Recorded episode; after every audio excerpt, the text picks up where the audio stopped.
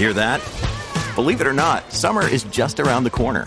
Luckily, Armorall, America's most trusted auto appearance brand, has what your car needs to get that perfect summer shine. Plus, now through May 31st, we'll give you $5 for every 20 you spend on Armorall products. That means car wash pods, protectant, tire shine, you name it. Find out how to get your $5 rebate at armorall.com. Armorall, less work, more clean. Terms apply. When you need mealtime inspiration, it's worth shopping Kroger, where you'll find over 30,000 mouth-watering choices that excite your inner foodie. And no matter what tasty choice you make, you'll enjoy our everyday low prices, plus extra ways to save, like digital coupons worth over $600 each week. You can also save up to $1 off per gallon at the pump with fuel points. More savings and more inspiring flavors make shopping Kroger worth it every time. Kroger, fresh for everyone. Fuel restrictions apply. From sponsoring cultural events to partnering on community projects, creating youth programs to supporting first responders, at MidAmerican Energy, caring about our community goes beyond keeping the lights on. It's about being obsessively relentlessly at your service. Learn more at midamericanenergy.com slash social.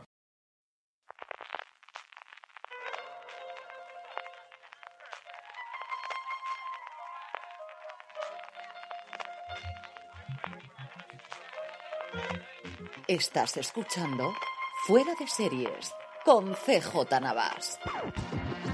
Desde mi habitación, California, estás escuchando streaming de Fuera de Series, el programa que semana a semana te trae todas las noticias, comentarios y curiosidades del mundo de las series de televisión.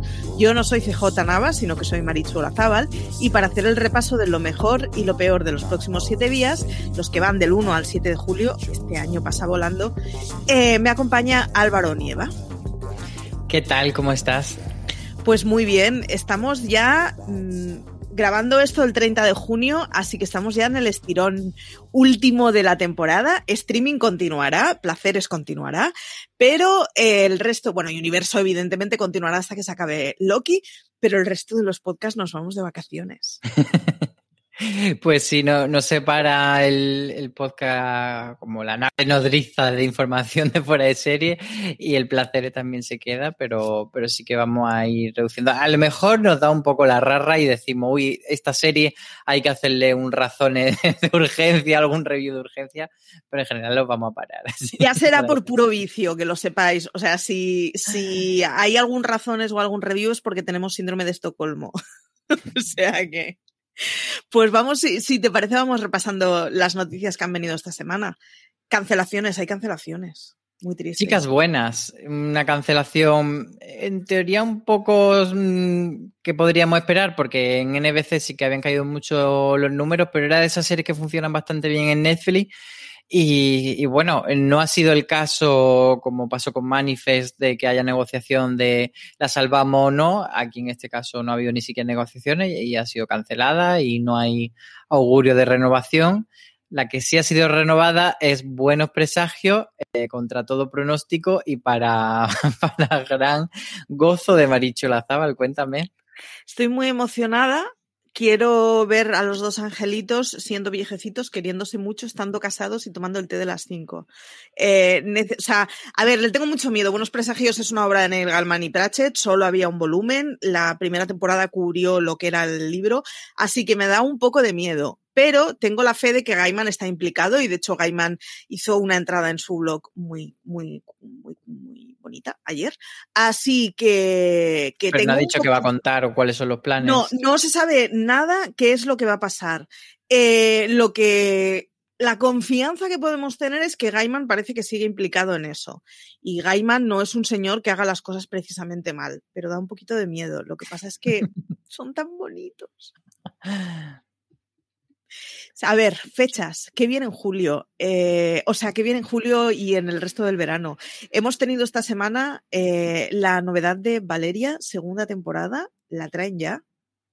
¿Sí? La, traen, la traen en agosto, el 13 de agosto, y yo creo que un poco para, para deshacerse de ella cuando nadie mire o no, no sabemos, como nunca sabemos realmente las cifras que, que maneja Netflix y cuántos espectadores tiene, pero bueno, a nivel de crítica no fue su serie más aplaudida.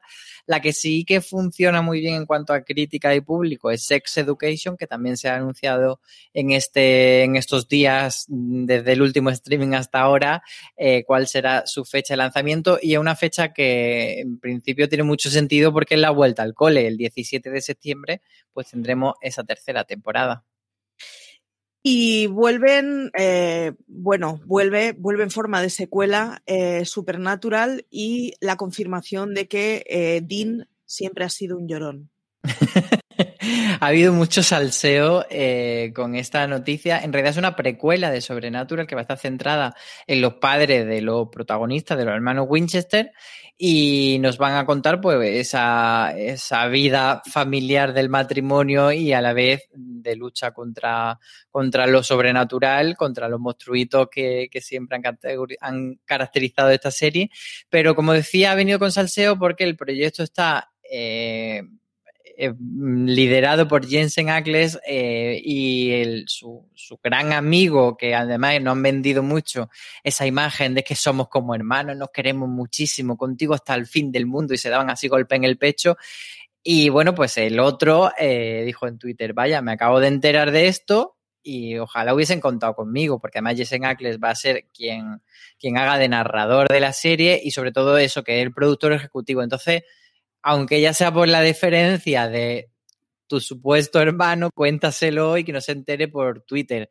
Eh, entonces puso un tuit muy dolido, pero bueno, luego lo han querido arreglar en plan de no, está todo bien y tal, pero sabemos que ahí ha habido, ha habido peleita y, dolor y, todo lo demás la fan de Rory que hay dentro de mí está muy agradecida de haber visto llorar a Padalecki. Creo que yo hubiera hecho lo mismo, pero como no me ha pasado a mí, pues me puedo reír de que se he llorado mucho. A ver, eh, es cierto que Jared Padalecki ahora está metido en Walker y le va muy bien, exacto. entonces es normal que no tenga cierta implicación, como una implicación más grande pero decírselo antes de que se entere por Twitter habría estado bonito. Fue sobre todo el no comentárselo y él, en lugar de decir, pues lloro un ratito en mi habitación y luego cojo el teléfono y pregunto qué ha pasado, eh, lo voy a explicar en Twitter y entonces todo el mundo va a ver que estoy llorando en un rinconcito de mi habitación. Son de estas cosas que, que, que, que bueno. Pues, yo estoy con Jared. En y esta... haces ve todo el mundo. Pero yo reconozco que hubiera hecho lo mismo. O sea, me hubiera sentido muy dolida, hubiera estado en shock y hubiera escrito algo muy lacrimógeno en Twitter. Muy pasivo-agresivo. Eh, la que vuelve son Gangs of London. La primera temporada lo petó, tardó en llegar a España y aún así cuando llegó lo volvió a petar. Eh, ¿Qué podemos pensar de esta segunda temporada? Pues se sabe muy poco, pero bueno, tenemos esa buena noticia de eh, que se confirma que el rodaje ya está en marcha y que de hecho cuando salió la información eh, el rodaje llevaba en marcha como unas tres semanas, o sea que ya está andando y la gran incógnita, y esto lo decimos tranquilo, sin, sin spoiler, que bueno, la serie eh, deja un gran cliffhanger respecto a uno de sus protagonistas y no se sabe si ese protagonista estará presente o no en la segunda temporada. Es decir, que están manteniendo muy bien ese misterio y, y no, no, es lo típico que le han hecho una foto y le han dicho, ah, vale, pues ya está, pues, pues, pues sigue este hombre. Están manteniéndolo y no se sabe cuándo llegará Guns of London. Bueno, se espera que el año que viene, porque claro, tienen que cerrarla y tal, pero bueno, que aparte de eso se sabe que la trama después de lo que, lo voy a decir con, mucho cuidado después, después de lo que eh, pasa eh, al final de la primera temporada, pues puede irrumpir una nueva banda criminal y además por, el, por los fichajes que se han ido sabiendo, que son eh, muchos actores de, de, origen árabe, musulmán, pues parece que por ahí van un poco los tiros. La que también vuelve, pero ya nos han dicho que no nos confiemos, es Succession. Mm, CJ, esta noticia va por ti. Pues sí, Succession lo que, lo que hemos tenido sobre todo de información es que nos han dicho estos días que la, la, temporada 4, que es la siguiente, está ya ultimando su rodaje, por tanto es buena noticia que podríamos esperarla quizá para eh, el, el otoño o finales de año. Pero por otro lado, nos han dicho que el creador de la serie no está interesado en que haya muchísimas temporadas de Succession. Y lo que han marcado es, eh, la que dio la declaración en realidad era una productora ejecutiva y dijo que creía que la serie no iba a durar más de cinco temporadas, que ahora mismo el creador pensaba en cuatro, pero que ella creía que, bueno, que al final todos los creadores dicen tal y luego una temporada más siempre cae. Entonces, entre cuatro y cinco temporadas parece que va a ser la medida que, que tendremos de esta serie Succession de HBO. Apple ha sacado la cartera y es que ya tenemos tráiler de fundación menudo tráiler, oh Dios mío, que sepáis que mi Twitter se quedó paralizado. Todo el lado de la literatura del Twitter está en plan, oh Dios mío, oh Dios mío, oh Dios mío, el tráiler de Fundación. Sí, porque es un tráiler muy, muy, muy espectacular y al final eh, con una saga como Fundación eh, hacen falta dos cosas. Una de ellas es que esté bien escrita y eso ya lo comprobaremos eh, cuando se estrene la serie, que el creador me hace mucha gracia porque en el tráiler lo venden como el visionario, ni siquiera le mencionan, él dice las visionarias mentes del hombre de acero y, creo que era de Batman Begins, pero para nosotros, para los seriéfilos, este señor es el creador de dos series de dudoso gusto, una de ellas es Flash Forward, que bueno, pero es que la otra es Da Vinci's Demos, que esa sí que era durita. Pero bueno, veremos a ver qué hace David S. Goyer con Fundación y, como decía, dos dudas. Una era a nivel dramático y otra a nivel de producción. Y eso sí que lo aclara el tráiler. Vemos eh, planetas, vemos naves, vemos explosiones, vemos gente vestida que no parece que esté disfrazada como en otra serie de este estilo y vemos muchos euros y muchos dólares así quemándose en la pantalla. Eh, ¿A ti qué te ha parecido, Maricho, que, que sé que eres fan? Eh, muchos dólares quemándose en la pantalla, literalmente. y, y, es que reconozco que es un poco lo que le pido a Fundación. Ah, yo, a ver, tengo que reconocer que Fundación la leí hace 20 años. De hecho, me he vuelto a comprar el libro para ver. Con 5 años la leíste. No, con 15, con, sí, de adolescente. Ay, estaba haciendo un piropo de lo joven que eres. No, pero...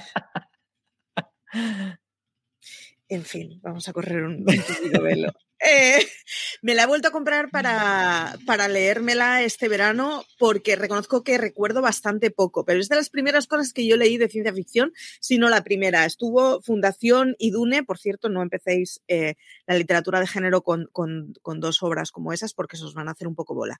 Eh, y, recuerdo más bien poco, pero el tráiler me está dando todo lo que le puedo pedir a una cosa bien palomitera de Apple, con bien de pasta y con bien de efectos especiales. Así que ya me pondré el monóculo cuando llegue la serie. Por ahora mm, le pido efectos especiales.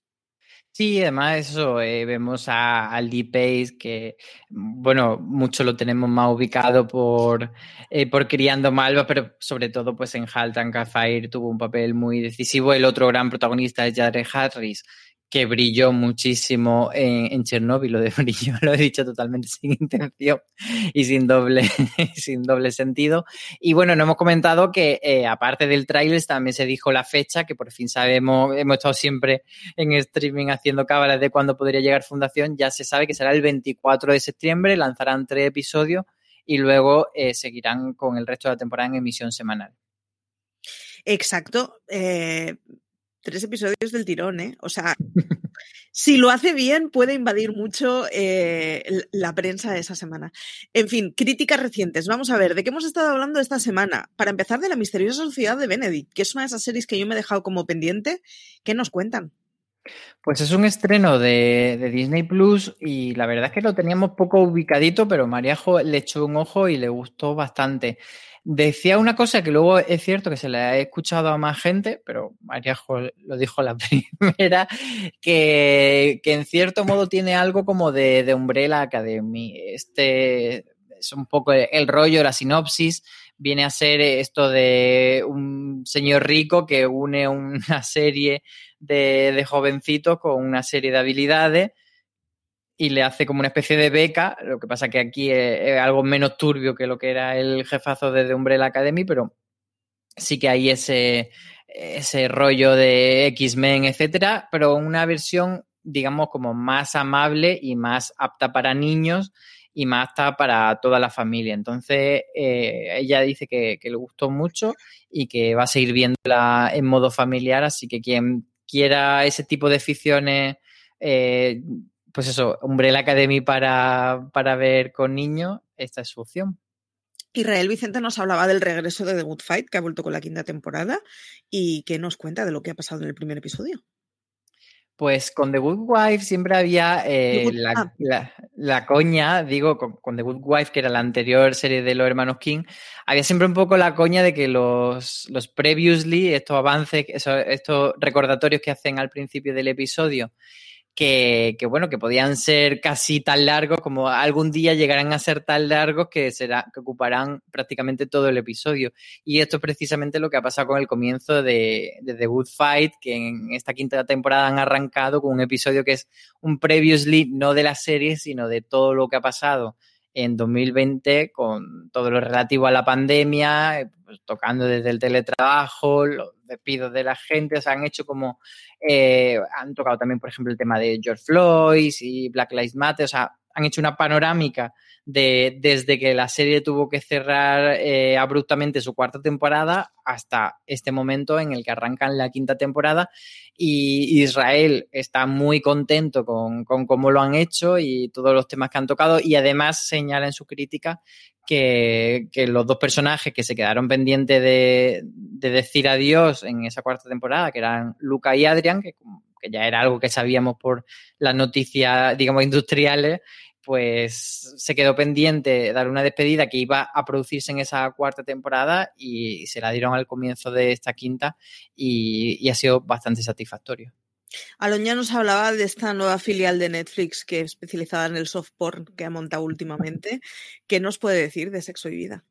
Sí, porque si hemos tenido mucho soft porn en, en esta sexo y vida lo ha llevado al extremo, lo ha llevado a un siguiente paso y al final se convierte un poco en, esa peli porno con argumento destinada a público femenino y nos cuenta la vida de un ama de casa que en teoría le va bien en su matrimonio, que su marido es un señor eh, bastante majo y apañado dentro de lo que pudiera caber, pero que ella recuerda todo el rato los polvazos que echaba con su, con su ex anterior.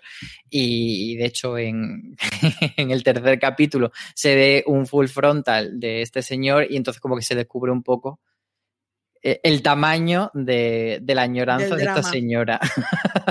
Pero básicamente eh, lo que nos dice Aloña en su crítica es que la serie, pues más allá de, todo ese yo, yo, yo y del porno, pues que no tiene nada y que es una serie bastante ridícula y absurda y que se queda en ese folletín. Entonces, quien quiera ver esa escena de sexo encadenadas con una trama, pues bueno, que le dé una oportunidad, pero que no es ni mucho menos una serie revolucionaria como lo han intentado vender, porque la entrevista además hablaban mucho de la importancia de, retratar el sexo a través de la visión femenina. Bullshit, ¿no? no trata nada de esto y se queda en algo mucho más regulero. En fin, Antonio nos hablaba de La Reina del Pueblo, eh, el último estreno de A3 Player. Lo digo Premium, A3 Player Premium. Eh, y, y nada, ¿qué nos comenta Antonio? Pues es una serie que, que viene con el sello además de Fluxer dentro de A3 Player Premium, que Fluxer cuando, se ha quedado como ahí un poco que ni sí ni no, no sabemos dónde está exactamente o qué es, Fluxer, porque claro, nació como la plataforma digital de, de, A3 Media, pero cuando lanzaron A3 Player, pues se quedó como ahí dentro, pero fuera, pero sí, pero no. En fin, siempre Fluxer se ha caracterizado por hacer serie eh, poco de bajo presupuesto y esta está ahí un poco en esa, digamos, gama media, pero hace una sorpresa grata para Antonio Rivera. Que, destaca pues cómo se retratan esas fiestas de pueblo y cómo se retrata eh, toda esa parte más costumbrista eh, de los pueblos, pero llevándola también a una comedia algo más moderna, porque al fin y al cabo quien hay detrás de la serie Raúl Navarro, que ha sido guionista del vecino y sobre todo quizá la, más relevante de su carrera, El fin de la comedia, esta serie que hicieron con Ignatius, y entonces pues eh, es una serie sobre la coronación de la reina de las fiestas patronales y, y de ahí sale eh, pues todo ese humor del que no habla Antonio. Y terminamos con la crítica de Solos, que Solos venía antecedida porque, bueno, pues tiene un buen plantel actoral y nos dice Antonio que realmente es lo único que tiene, ¿no? Claro, que tiene eh, os voy a decir, Anne Hathaway, Anthony Mackie, Morgan Freeman, Helen Mirren, Costan Wu, eh, uso a, Duba, o sea, eh, Dan Stevens, el, elenco es eh, una maravilla y dices que puede salir mal de esto, pues sí, ha salido mal.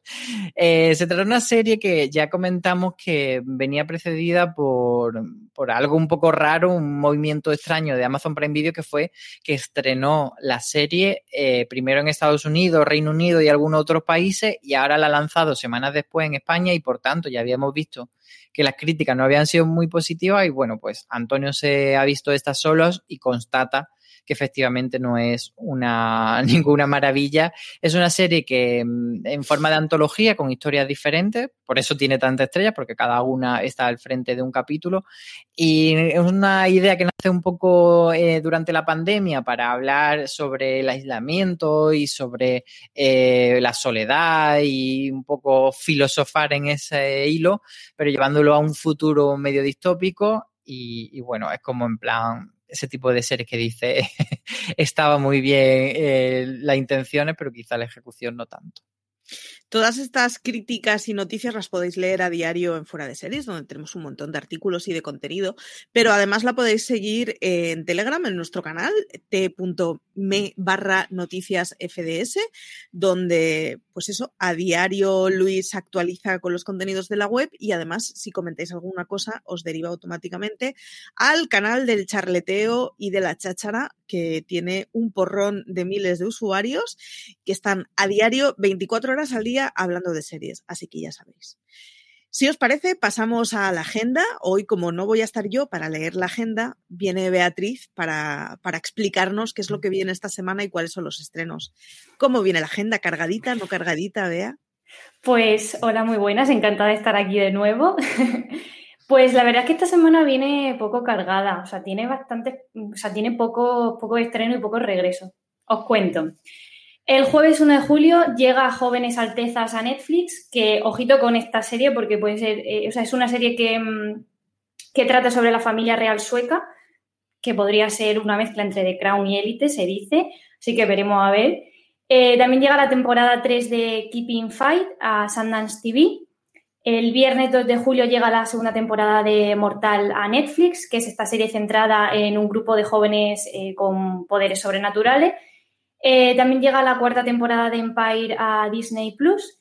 Y de ahí pasamos al domingo 4 de julio, que llega la décima temporada de Crimen en el Paraíso a Cosmo. Y saltamos al martes 6 de julio con la segunda temporada de la comedia animada eh, Close Enough, a, que llega a TNT.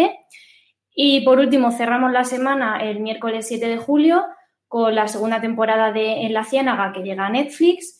Eh, la segunda temporada de Bright Minds eh, que llega a Cosmo y eh, que me encanta esta, Monstruos a la obra que llega a Disney Plus, es esta secuela televisiva de, bueno, de la mítica película Monstruos S.A., una película que, a mí personalmente me encantaba.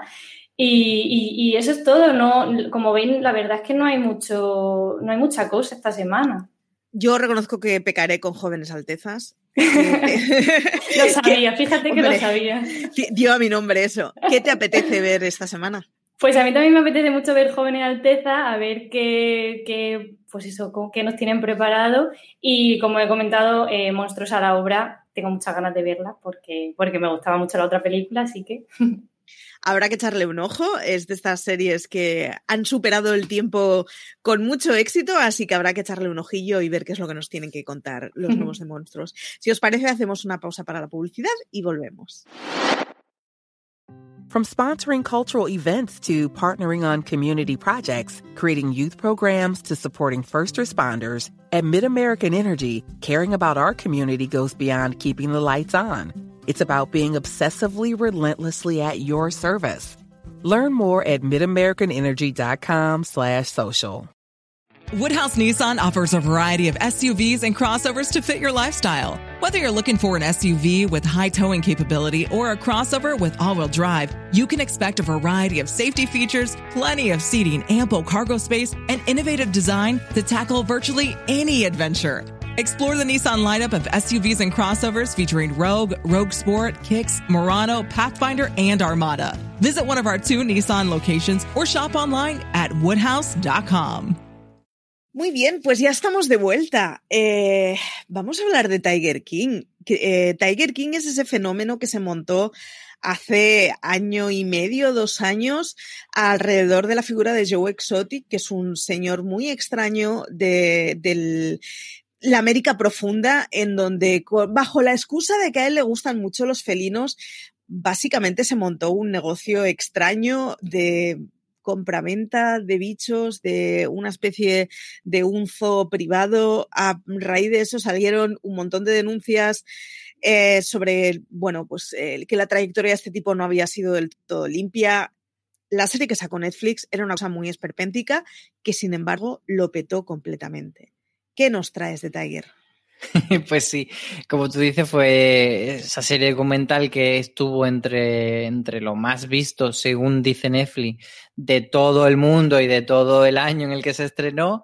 Y entonces hubo muchísima, muchísimo interés en torno tanto a lo que había acontecido como a los personajes. Eh, este Tiger King em, fue arrestado por, por, contratar a un asesino a sueldo para acabar con su enemiga y se encuentra cumpliendo condena de nada menos que 22 años en la cárcel, pero por otro lado tenemos a, esa enemiga que, a que se intentó cargar, que era Carol Baskin, eh, convertida en una celebridad eh, cuestionable, por supuesto, no es tampoco plato de buen gusto para mucha gente, pero ahí la tuvimos, por ejemplo, en el Dancing with the Stars eh, americano. Y bueno, pues es un caso que llamó muchísimo, muchísimo la atención hasta tal punto de que se van a preparar eh, varias obras de ficción eh, que retraten este, este suceso o esta trama. Eh, como decimos, lo que dio pie a que se hiciese tan famoso era una serie de comentarios, entonces ahora vamos a vivir ese salto a la ficción con nada menos que dos proyectos eh, para, de series para diferentes cadenas. Y, no sé si, a ti te apetece verlo en ficción o, no. A ver, eh, no, yo diría que no. Es decir, tú me dices una ficción del, personaje de Joe Exotic y no, me dices un true crime y sí.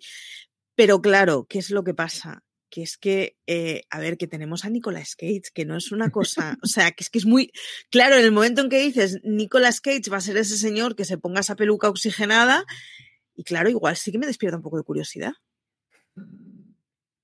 Pues sí, eh, básicamente Nicolas Cage va a protagonizar eh, una serie que en realidad es precuela de lo que vimos en la serie documental de Netflix va a centrarse no tanto en la rivalidad con Baskin, sino en cómo él se convirtió en, ese coleccionista de, de, felinos tan peculiar y en todo ese proceso.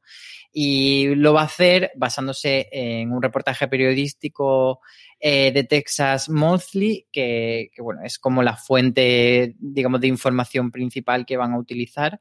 Y desde luego eso es una ficción que además es para, para Amazon Prime Video que va, eh, pues eso, con, con el gran reclamo de Nicolas que No sé si tú le ves mm, parecido físico. Eh, te diría que no, pero. A lo mejor no de rasgo, pero de, de, capacidad de transmitirte ese rollo. No sé cómo decirlo. Me parece que es uno de los actores que, lo, puedes eh, dibujar como para que dé esa, ese ambientillo Gostra que tenía, al menos tenía Joe Exotic en el documental de Netflix. Eh, reconozco que es que me parece toda una combinación mm, muy, muy, estrafalaria. Sí, y creo que es uno de esos casos en los que yo, yo viví Tiger King eh, encantadísima con ella. De hecho, creo que tenéis un review de la, del documental de Netflix. Eh, lo viví, vamos, al día. Me encanta que digas, no lo vi, lo viví. Ah, sí, sí, claro, claro. O sea, yo me, me, imbuí completamente en esa nube de Joe Exotic. Pero, eh, visto un poco con la resaca, no deja de ser eh, dar publicidad a un señor bastante cuestionable, que hacía unas cosas bastante cuestionables desde muchos temas distintos y que mostraba una América mm, muy miserable. Entonces me, da un poquito de cargo de conciencia, porque yo no sé de estas series cuánto se va a llevar Joe Exotic por derechos con la tontería, pero reconozco que es que, claro, que es que es una historia que es que tiene mucha amiga.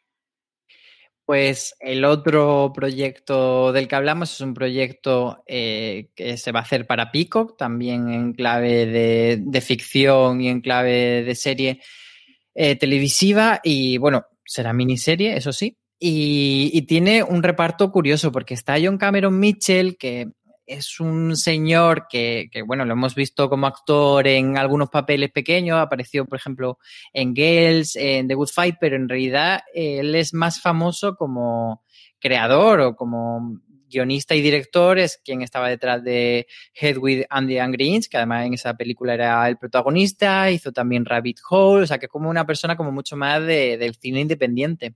Y con él va a estar interpretando, porque en esta serie sí que se va a tratar la rivalidad de Joaquín con, con Carol Baskin, pues quien va a hacer de ella es nada menos que Kate McKinnon, que como todos los lo seriefilos sabrán, es esa actriz que ha ganado un montón de premios por Saturday Night Live, pero que también la hemos visto en películas como Cazafantasmas o El Escándalo, y que tiene un perfil altísimo. Entonces, de repente, son dos personas interesantísimas haciendo de esta ficción que además eh, tiene como detrás de las cámaras, como guionista y productor ejecutivo, a Ethan Frankel, que es de Shameless. Así que, bueno, yo creo que Shameless puede tener algo de esencia de, todo esto de Joe King. Así que, bueno, pues tenemos estas dos ficciones relacionadas con uno de los eventos televisivos más grandes del último año y es curioso, por otra parte, que sean dos proyectos que ninguno estén destinados a verse en Netflix a priori. Es una cosa muy loca, no es una cosa que esté en Netflix. Si habéis, o sea, si seguís las, las webs de pues tipo Hollywood Reporter, Variety, etcétera, durante este año y medio se han ido soltando eh, agoteo constante noticias de este dúo. Lo último que leí, de hecho, es que Carol Baskin iba a ayudar a Joe Exotic yo ahí lo dejo, o sea, mm, me dejó como una, es, una cosa muy loca, es muy loco como una cosa, una historia completamente bizarra que tiene cosas cuestionabilísimas, eh, sin embargo, ha, conseguido construir una institución, oye, que, que hagan dos series de tu caso, eh, no es moco de pavo, ¿eh? En fin, los misterios de Tiger King. Si te parece, pasamos al Power Rankings y vemos qué es lo que ha venido esta semana. Como siempre sabéis que el Power Rankings lo podéis votar en el canal de Telegram, se pasa una encuesta semanal, que es muy sencillita, solo tenéis que decir cuáles son las tres series que habéis visto más esta semana y con todos esos numericos, eh, pues sale el Power Rankings que elabora Beatriz todas las semanas Luis Aceituno. Ah, perdón. Hola, estaba convencida que lo hacía Bea. No, no, es Luis Aceituno el que está ahí el que se come el marrón de los votos, vale. Eh, pues, pues nada, demos un, demos un abracito muy grande a Luis porque es un marronaco, entre otras cosas, porque luego la gente pone los títulos como quiere y es un marronaco muy grande. Eh, vamos con el número 10, si te parece. En el 10 tenemos una bajada de Netflix, baja dos puestos y me sorprende que siga estando en la cola, que conste, que no es otra que Lupin, la serie inspirada en el famoso ladrón de novela, en el número 9 que tenemos. La serie de zombies con un planteamiento introspectivo, que no es otra que Black Summer, que, de la que hablamos hace poco porque Antonio escribió la crítica del comienzo de la segunda temporada, que está ahora ya en Netflix, y que baja tres puestos hasta el número 9. En el número 8 no tenemos otra que Katla, una nueva entrada. Es esta serie que viene con la aspiración de ser una sustituta para Ay, que no me sale, qué horror, qué momento más malo. Para... Gracias, para Dark, me salía Black y no estaba encontrando la palabra. Mm. Para Dark, que es esa serie en donde había, bueno, los giros de, de, Era una serie de ciencia ficción con un montón de saltos temporales y con una historia un poco asustadiza. Y Katla viene con la premisa de volcanes escandinavos o islandeses, mejor dicho, que, que nada, que sueltan ceniza cascoporro y hacen que empiece a aparecer gente. Una cosa muy extraña. Pues baja cuatro puestos, pero nos sigue sorprendiendo que esté en la posición número siete Pose, porque es una serie que terminó ya su tercera y última temporada hace bastantes semanas, así que se está agarrando ahí fuerte y todavía se mantiene en el Power Rankings. En el número 6 también una nueva entrada, también de Netflix, es Elite. Es una cosa de esas extrañas porque todo el mundo está diciendo que se ha convertido en, bueno, pues en lo que otros decían que era, que era élite y que efectivamente ha caído en su propia caricatura, pero a lo tonto, a lo tonto, ha entrado directa en el número 6.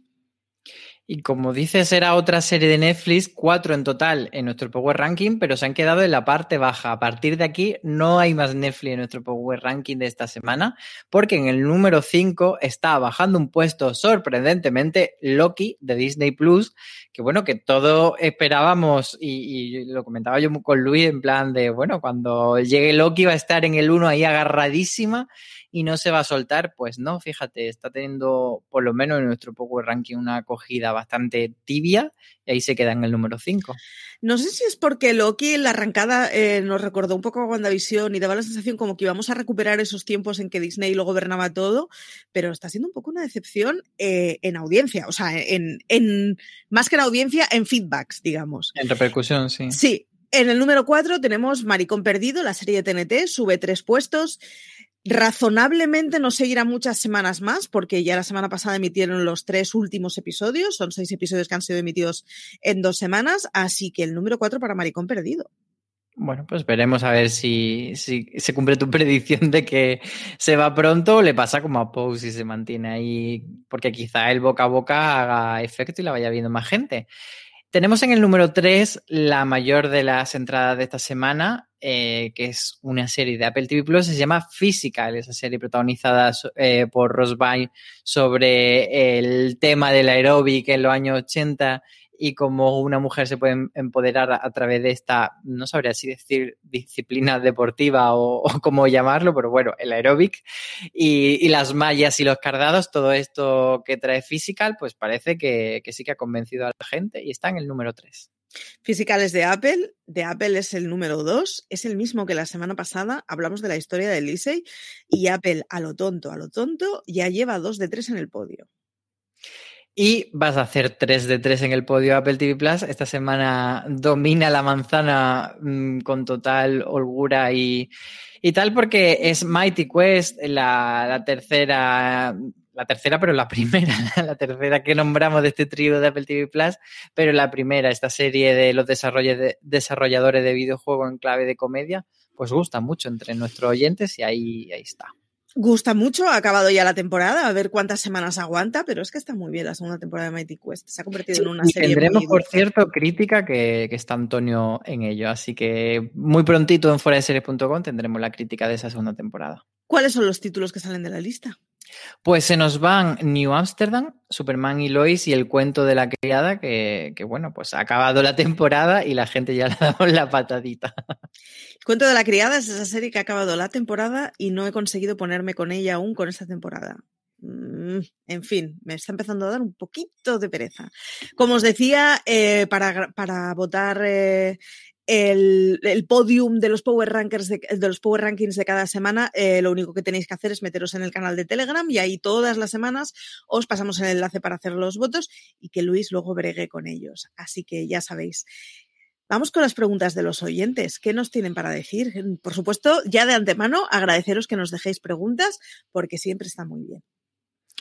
Pues Josep Trueta nos pregunta por si hay fecha de estreno de Evil en España, se refiere a la segunda temporada, y no hay fecha como tal, pero sí que ya ha dicho Sci-Fi España, que es la cadena que la tiene aquí en nuestro país, que la estrenará en el otoño. Así que bueno, hay que entretenerse con otra cosa en este veranito, porque es, cierto que Evil eh, en Estados Unidos sí que se está emitiendo ya, pero bueno buscar otra cosita y ya quizá pues The Good Fight, que es la otra serie de El matrimonio King, entreteneros con esa y en otoño re retomamos con Evil. En otoño retomamos todos y, y, nada, y la votamos mucho para los Power Rankings, porque Evil, a poco que la segunda temporada sea como la primera, qué gustito de serie. Raikkonen, ¿qué nos cuenta? Raikkonen nos dice, fantástico programa como siempre, así que muchas gracias. Y dice, después del especial de Friends, ¿qué otro especial os gustaría que se realizase? Un abrazo fuerte. Mm, empieza tú. yo no quiero que se realice, yo me conformaría con que se trajera a España el especial de West Wing. Fíjate, ya es que ni siquiera pido algo de nuevo mm, que nos traigan de una puñetera vez ese especial que no hemos llegado a verlo y me parece fatal. Yo es que creo que con la pandemia se ha perdido un poco esa expectación que teníamos por las reuniones, porque de repente hubo como tropecientas reuniones en, modo zoom y como que le quitó un poco de magia a todo eso. Es cierto que la de Friends se ha realizado muy, muy bien porque han sabido tocar muy bien las teclas de la nostalgia y al final a nivel de Friends no hay tanta serie eh, de esa categoría. Yo creo que para mí eh, la que sería esa reunión sería Sena, la princesa guerrera. Me gustaría verla a las dos juntas y sobre todo que fuese una reunión en la que se hablase muy bien, o bueno, muy bien, o que, que se ahondase en el tema de, del, subte, del, subtexto, de cómo se trabajó esa relación entre Sena y Gabriel, eh, lésbica, que en principio no se mostraba clara y luego se empezó a mostrar un poquito más clara, pero nunca era tampoco algo que se ponía 100% frente a la pantalla. Quizá esa sería la, la que más me apeteciese. Senas de esas series que yo recuerdo haberlo visto sin, sin, ser consciente de lo que estaba viendo de pequeña y que luego pasa el tiempo y te das cuenta que, que, se convertía en un clásico en el mismo momento que estaba saliendo. Y al respecto, de hecho, Dani, Danilo Cervantes nos dice, con el sentimiento que trae Friends de Reunion, eh, tengo dos preguntas. ¿Qué hace que una serie sea un clásico? Y los clásicos envejecen a la misma velocidad que las otras series. ¿Qué piensas de esto, Álvaro? Uy, son do dos preguntas además muy metafísicas y complicadas. Sí. Eh, empiezo por la segunda. ¿Los clásicos envejecen a la misma velocidad que la otra serie? Eh, cada, cada serie es un mundo, pero creo que cuanto mejor envejezca la serie, más clásico se, se convierte. Yo creo que Friends es el paradigma. Friends no es una serie atada a chistes muy del momento, todas las tramas son muy, muy universales. Entonces creo que como habla de algo tan general como es la amistad y como es eh, una relación sentimental y cosas del día a día, pero tampoco está haciendo comentario social eh, como hacen ahora más las series de, o sea, no te habla, por ejemplo, de la, la, de la cultura del, pop momento, del momento, de la sí. cultura pop, eh, tanto en cuanto a referencias digamos, más específicas como a temas generales, incluso tampoco se meten mucho. Entonces yo creo que eso hace que envejezca muy bien. Eh, pero, por ejemplo, Sexo en Nueva York eh, no ha envejecido mal en cuanto a temas, pero sí en cuanto al contexto, pues lo que siempre comentamos de Carrie haciéndose por primera vez una cuenta de email y pensando que la están espiando por un ordenador que no tiene webcam y ese tipo de cosas. Eh, pero creo que los temas eh, ha envejecido bien y luego la otra para mí serían, eh, por un lado, en España, aquí no hay quien viva. Y, y en Estados Unidos, las chicas de, de oro que no ha envejecido nada, nada, nada mal. En cambio, luego otras series que envejecen peor, pues sí que se mantienen como en esa categoría de clásicos, pero quizá no de clásicos a los que vuelve frecuentemente o que la gente se pone en repeat como hace con Friends en, en las plataformas. ¿Y qué crees que hace que una serie pueda ser un clásico? Yo es que en estos creo que el ser la primera en tratar un tema, pero, pero luego hay muchas primeras veces que no han salido bien. Mm, estoy pensando en el caso de cómo conocía vuestra madre, que cuando se estaba emitiendo todo apuntaba que es la próxima Friends, y sin embargo se acuerda muy poca gente de ella a día de hoy, y yo que la estoy volviendo a ver, ha envejecido muy mal en muy poco tiempo. Sí, porque además pod podríamos pensar que un clásico es una serie que funcionó muy bien, que fue un gran éxito, que duró muchas temporadas, pero realmente no hace falta. Eh, hay muchas series de culto de una temporada, pienso por ejemplo en, Freak, en Freaks and Geeks, que podríamos considerarla un clásico. Sí. Quizás eh, el, eh, culto y clásico son, no son conceptos exactamente hermanos, pero van muy relacionados. Y, y, quizá clásico sí que nos vamos a generalmente a cosas más pues como Cheers, como Seinfeld. Me viene también, por ejemplo, Luz de Luna. Y yo creo que un poco lo que tienen en común que es difícil extraer cuál es lo que tienen en común es el, un poco va en la línea de lo que tú decías de, de, tratar algo por primera vez o ser como el más representativo de o sea, Luz de Luna es el claro ejemplo de esa serie que trató una tensión sexual entre los dos protagonistas y la manejó muy bien y al final eso fue lo que, lo que llevó a la serie a convertirla en ese podio. Pero bueno, creo que es que no hay una fórmula de, un clásico más allá del buen recuerdo de la gente. O sea, clásico sería eso, ¿no? Que, que la gente eh, la tiene en su nostalgia televisiva. Yo creo que unos que la tienen su nostalgia televisiva y otras que la tienen sus referentes. Hay series que aunque no hayas visto, sabes que es un clásico porque las generaciones anteriores a ti lamentan mucho porque se acuerdan mucho de ella cuando hablan de otros temas. Eh, Los Soprano. Los Soprano, habrá gente incluso de mi generación que no la habrá visto por edad, pero es imposible no conocer Los Soprano aunque no la hayas visto. Hmm, Sí, más que, más que la nostalgia personal, yo creo que como una nostalgia colectiva televisiva. Sí, sí. Eh, Juan Carlos de Andrés nos preguntaba por HBO. Me dice, nos dice, me gustaría saber si HBO tiene pensamiento de cambiar su plataforma y sus opciones. Esto también lo hemos comentado alguna vez, que, que sí, que cuando HBO, ahora HBO España, entendemos que a lo que se refiere, nos vamos a tener que aguantar un tiempo con esta plataforma que funciona regulinchis, pero que cuando dé ese cambio a convertirse en HBO Max, que ya decimos, no sabemos, pero nosotros, mm, o sea, lo que se dijo fue segunda mitad de, de 2021. Así que, bueno, pues podría ser después del verano podría ser más de cara a las navidades. Pero en cualquier caso, cuando se convierta HBO España en HBO Max, sí que adoptará el- la plataforma eh, que ya tienen los americanos y por tanto entendemos que será una plataforma mucho más usable, con más opciones y que no se cuelgue tanto y que no estemos todo el rato viendo a, a Justin Ceros dándole un puñetazo a la pared. Tengo que reconocer que yo a Justin ya le he cogido cariño. Cariño TV... o manía, porque No, no, cariño. O sea, yo una manía horrible. TV y Drax Podcast eh, nos preguntan, pregunta de jueguecito, si pudierais vivir en una trama, ¿en cuál sería? Uy, qué complicado. Me ha venido así como un flashazo a Aquí no quien viva, pero sería horrible vivir en Aquí no quien viva. Además, yo soy de esas personas que intentan no conocer a los vecinos por si acaso eso acaba generando malos rollos y prefiero ser ese vecino fantasma que, que si escucha sonido por la escalera mm, se espera mm, dos minutos para no cruzarse con nadie. A ver, dime cuál es la tuya y lo voy pensando. La Yo tuya no- sería las Gilmore, ¿no? Totalmente, te iba a Ah, decir, vale. no, no una trama, pero un lugar, o sea, yo claramente soy una vecina más de Stars Hollow, eso lo tengo clarísimo.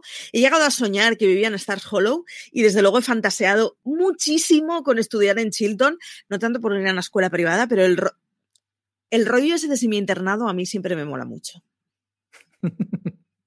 No sé, porque por un lado pienso, pues mira, élite, que si no te matan, follan mucho. Efectivamente. Puede ser una opción. Si no te matan, te pegan un ETS, esto es así. Pero bueno, eh, y no te sabré decir. Futurama, yo me iría con Futurama a, a conocer planeta. Estoy últimamente muy con Futurama porque la estoy volviendo a ver. Y, y- y esa gente tan desagradable que sean mi amigo me gustaría mucho. Pues ya tenemos dos. Ay, con Amor Víctor. Ahí también me gustaría vivir. Oh, sí. La Sí, Lo que pasa que, o sea, En ese no, instituto viviría. no te quiero llamar viejo, ¿eh? Pero con Amor No Víctor eh, es una de esas series supergeneracionales en donde igual serías un señor mayor creepy. Yo ahí lo dejo. Vale, eh, voy a hacer una aclaración. Quiero vivir en Con Amor Víctor, pero dando un salto temporal y ser adolescente. No quiero Vale. vivir en Amor Víctor siendo, teniendo mi edad y siendo el padre de uno de ellos. Eso suena favor, menos arroba policía, o sea que está bien. Aclarado. Y en Élite lo mismo. eh, si voy a Élite a follar es siendo adolescente. mm, Ah, no sí, sí, uy.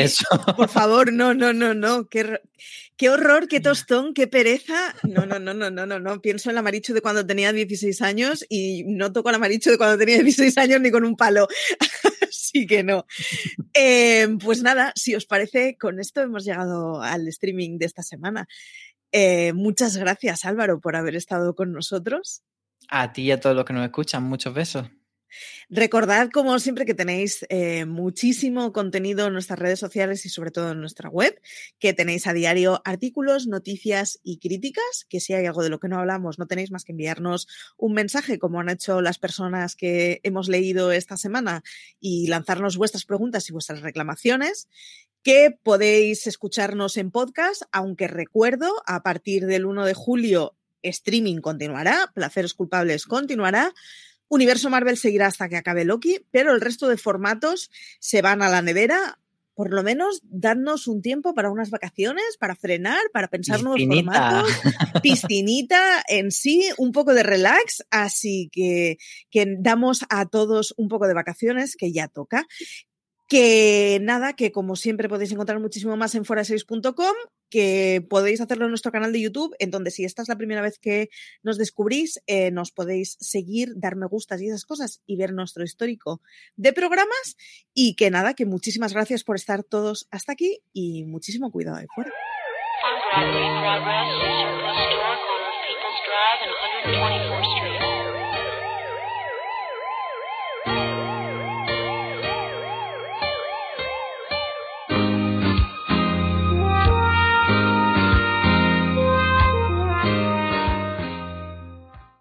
Woodhouse Nissan offers a variety of SUVs and crossovers to fit your lifestyle. Whether you're looking for an SUV with high towing capability or a crossover with all wheel drive, you can expect a variety of safety features, plenty of seating, ample cargo space, and innovative design to tackle virtually any adventure. Explore the Nissan lineup of SUVs and crossovers featuring Rogue, Rogue Sport, Kicks, Murano, Pathfinder, and Armada. Visit one of our two Nissan locations or shop online at woodhouse.com. This holiday, whether you're making a Baker's Simple Truth turkey for 40 or a Murray's Baked Brie for 2, Baker's has fast, fresh delivery and free pickup, so you can make holiday meals that bring you all together to create memories that last. Baker's, fresh for everyone. Free pickup on orders of $35 or more. Restrictions may apply. Choose from a great selection of digital coupons and use them up to five times in one transaction. Check our app for details. Baker's, fresh for everyone.